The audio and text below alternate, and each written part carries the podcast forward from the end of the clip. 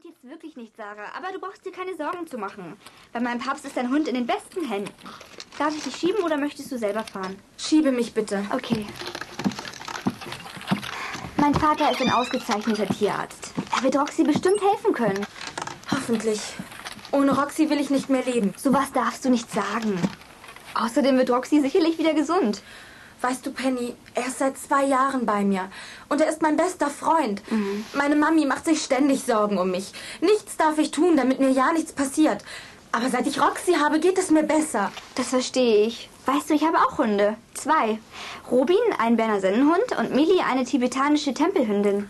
Mit Roxy darf ich allein in den Garten oder zu meiner Freundin fahren. Roxy passt auf mich auf und hilft mir, wenn es nötig ist. Tatsächlich? Ja, er hebt alles auf, was mir runterfällt und gibt es mir. Er kann sogar Schubladen öffnen, wenn ich nicht stark genug dafür bin. Und wenn ich im Bett bin, schaltet er das Licht für mich ein und aus. Toll. Mein Rubin war früher beim Film und ist auch nicht gerade unbegabt für solche Tricks, aber das könnte er wohl nicht. So. Was ist mit Roxy passiert?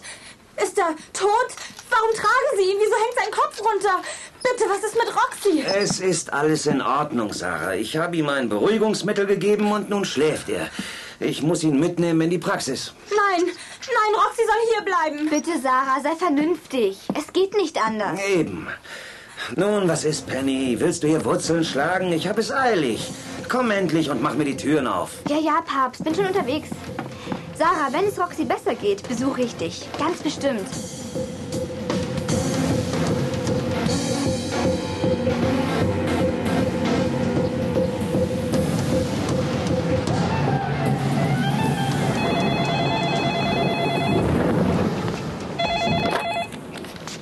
Hallo, ich wollte mich mal melden. Wie steht es mit der Lieferung, die Sie mir versprochen haben? Hallo, gut, dass Sie anrufen. Ich kann Ihnen die Hunde beschaffen. Allerdings müsste die Lieferung schon übermorgen erfolgen. Übermorgen? Also das passt mir gar nicht. Erich Ruttner wohnte nicht weit vom Haus der Moosburgers entfernt. Er war ein Mann, der auf großem Fuß lebte und viel Geld brauchte, um seinen ausschweifenden Lebensstil zu finanzieren. Die Stimme am anderen Ende der Leitung war ihm wohl bekannt. Einen Namen nannte der Anrufer nicht, aber das erwartete Ruttner auch gar nicht. Bei dem Geschäft, das er betrieb, nannte man Namen besser nicht zu oft. Es handelt sich um Tiermaterial aus dem Osten. Nicht ganz gesund, aber die Viecher werden bei Ihnen ohnehin nicht alt. Hören Sie mal, ich bezahle gut. Dafür will ich erstklassiges Material. Mit kranken Tieren bin ich nicht einverstanden. Also gut, ich beschaffe Ihnen auch gern Hunde, die jederzeit einen Schönheitspreis gewinnen können. Allerdings kostet sie das ungefähr das Fünffache. Übertreiben Sie nicht, mein Lieber. Wenn Sie unverschämt werden, kaufe ich die Hunde woanders. Erstklassiges Material ist schwierig zu beschaffen, weil solche Hunde zu einem hohen Preis auch an Tierliebhaber zu verkaufen sind. Hm. Können Sie nun liefern oder nicht? Ich kann. Kein Problem. Die Lieferung erfolgt am Montag. Sobald Sie das Geld in unserem Schließfach am Hauptbahnhof hinterlegt haben, übergebe ich Ihnen die Hunde. Einverstanden. Ich verlasse mich auf Sie. Idiot. Du hast ja keine Ahnung, wie schwierig es ist, in so kurzer Zeit zwanzig große Hunde zu organisieren.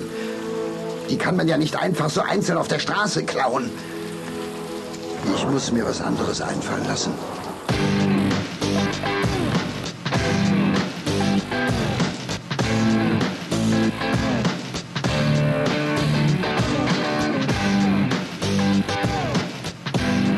Penny saß in der Tierklinik bei Roxy, dem Golden Retriever Sarahs, der gerade aus der Narkose erwachte. Sanft legte ihr Rubin den Kopf auf den Schoß. Er fühlte sich ein wenig vernachlässigt.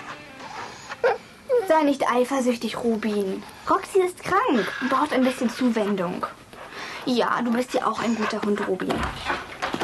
Penny, du solltest Mama hören. Sie hat einen Riesenkrach mit Paps, weil er ständig von Selbstständigkeit, strenger Erziehung und Sparsamkeit faselt. Ich habe Mami noch nie so wütend gesehen. Ich muss weiter. Romeo, kannst du mir mal einen Gefallen tun? Ich... Wie geht es, Roxy? Das wollte ich eigentlich dich fragen. Ach so, äh, ja, es war genau das, was ich vermutet hatte. Roxy hat beim Spielen einen kleinen gelben Gummiball verschluckt. Wir können von Glück reden, dass sie nicht daran erstickt ist.